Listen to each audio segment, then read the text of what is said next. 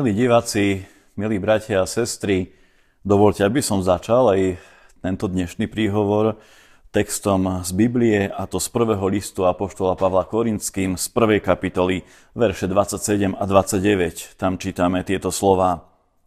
Čo je svetu bláznivé, vyvolil si Boh, aby múdrych zahanbil. Čo je svetu slabé, vyvolil si Boh, aby mocných zahanbil. Čo je svetu neúrodzené a opovrhnuté, Vyvolil si Boh a čo ho niet, vyvolil si, aby zničil to, čo je, aby sa nikto nechválil pred Bohom. Amen. Dnes je 23. apríl. Viete, že tento deň je Svetovým dňom autorských práv? Áno, už 26 rokov si naše duševné vlastníctvo vážime aj takouto pripomienkou. Super, to je dobre, nie? Od roku 2007 si niektorí odborníci v internetovej grafike presne v tento istý dátum pripomínajú aj iný deň. My sme sa to pokúšali e, preložiť do Slovenčiny tento deň, pomáhali mi s tým ľudia asi z polovice Slovenska, preložili sme to takto, že sa ten deň nazýva Medzinárodný deň počítačového kreslenia farebnými bodmi, pixelmi. Ono to v angličtine znie tak zaujímavejšie International Pixel Stained Techno Peasant Day. Keď chcete, tak si to preložte, milí angličtinári, potrápte sa s tým. Dôležitejšie je, o čom ten deň hovorí. Je veľmi zvláštny. Vznikol medzi počítačovými odborníkmi, ale rozšíril sa aj do ostatného kultúrneho sveta. A čo to znamená? Nič iné ako výzva k autorom k umelcom, k tvorcom všelijakej grafiky, ktorí majú nárok na honorár za svoju tvorbu, aby predsa len niektoré z tých svojich výtvorov pustili aj zadarmo, najmä na internet. A tak, aby sa ľudia k tomu dostali, aby nebolo všetko iba platené. Sami autori priznávajú, že keď to takto skúsili, zistili, že mnohé ich predošlé výtvory sa potom lepšie predávali. Robia tak aj naši umelci, zvlášť v tieto náročné dni, keď nemajú ako robiť koncerty či výstavy a svoju tvorbu ponúkajú bezplatne na internete. Sú to dva medzinárodné dni na prvý pohľad s protichodnou tematikou. Jeden hovorí o autorských právach a druhý ako keby vyzýval vzdajte sa tých autorských práv, aspoň trochu. Ale dohromady obidva nachádzajú veľmi pekné spojenie – aj zdravé spoločenstvo ľudí sa spozná podľa toho, že sa ľudia aj s rôznymi, i keď opačnými názormi dokážu rozprávať, keď dokážu nájsť spoločnú reč. Tak to má byť.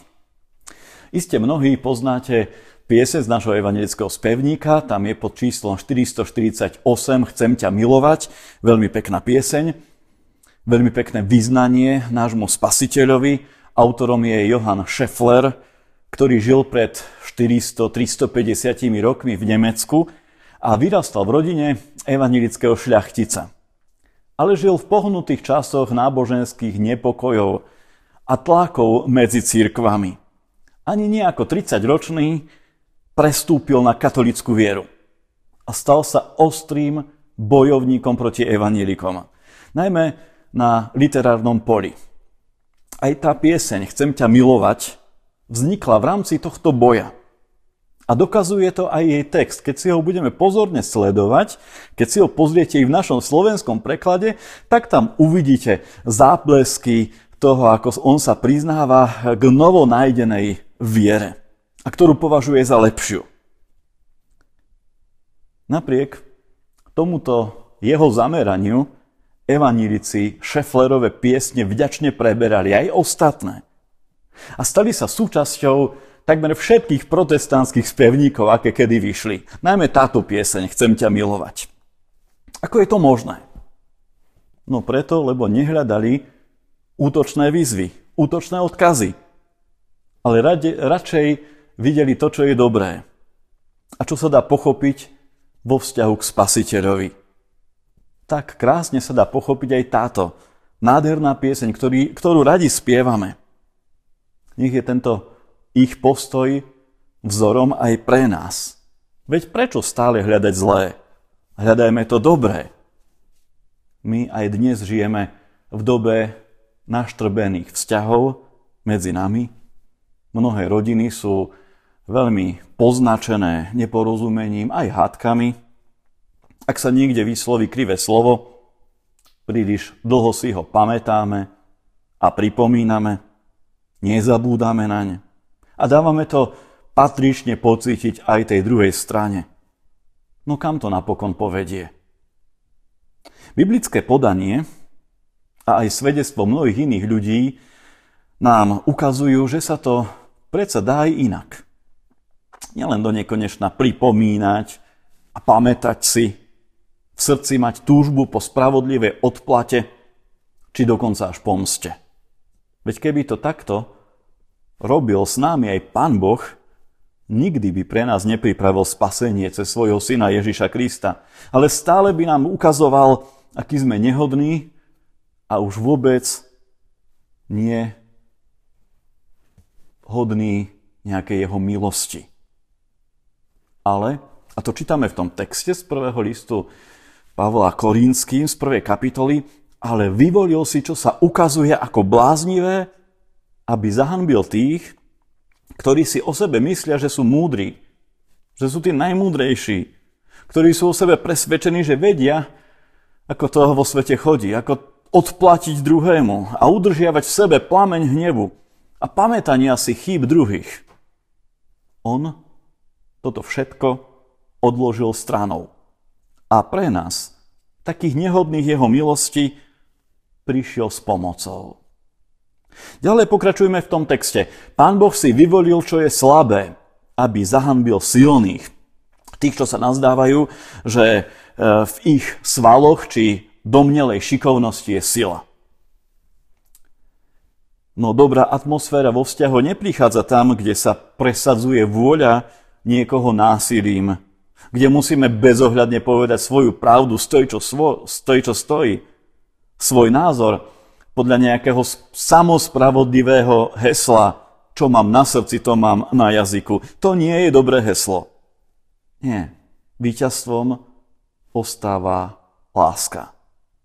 Láska, ktorá prekračuje tiene toho, čo bolo dosiaľ možno aj nešťastne vyslovené či vykonané.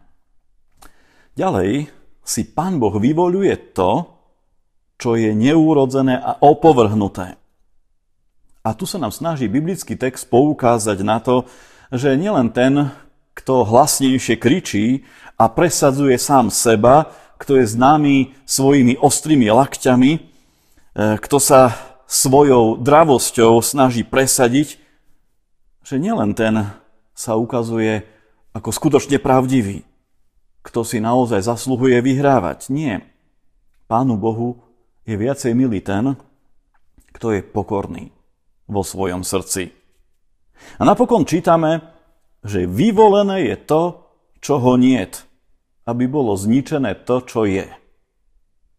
Pán Boh zvolil cestu, v ktorej spôsoby nášho sveta nie sú ničím. A priniesol svoju lásku ako niečo celkom nové. Ako lásku, ktorá miluje napriek tomu, že niečo prekáža. On prišiel k ľuďom vo svojom synovi. Napriek tomu, že ho neboli hodní. Nechal ho zaplatiť za nich na dreve kríža. A potom pre nich veľkonočným skriesením prelomiť moc smrti napriek tomu, že si to vôbec nezaslúžia. Jeho láske sa učia veriaci kresťania. Hľadajú na ľuďoch okolo seba radšej to dobré. Snažia sa spájať sa napriek rôznym názorom, ktoré môžu mať. A práve tak je to dobré. Práve tak je to božské.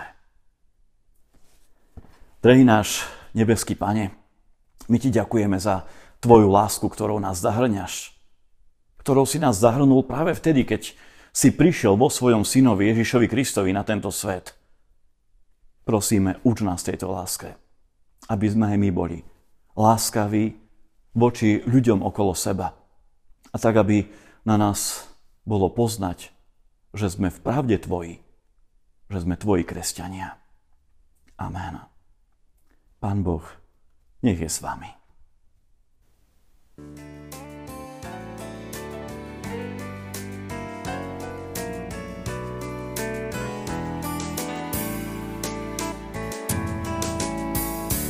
Chcem ťa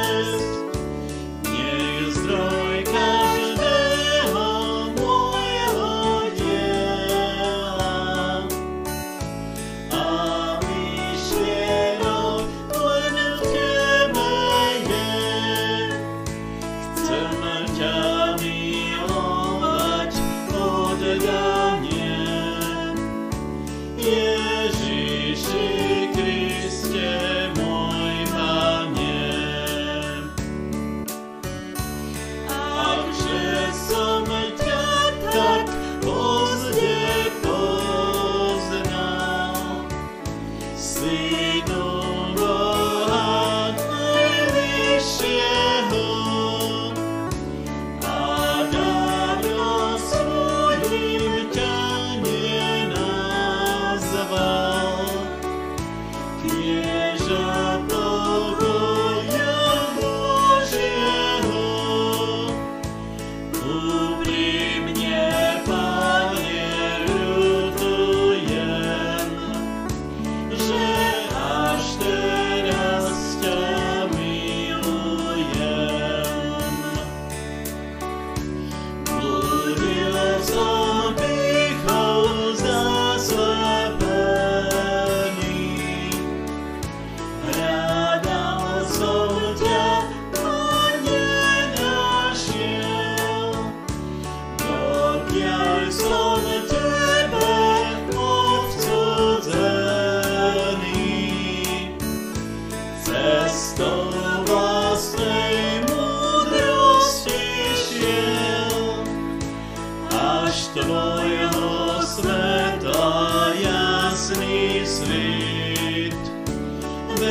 day.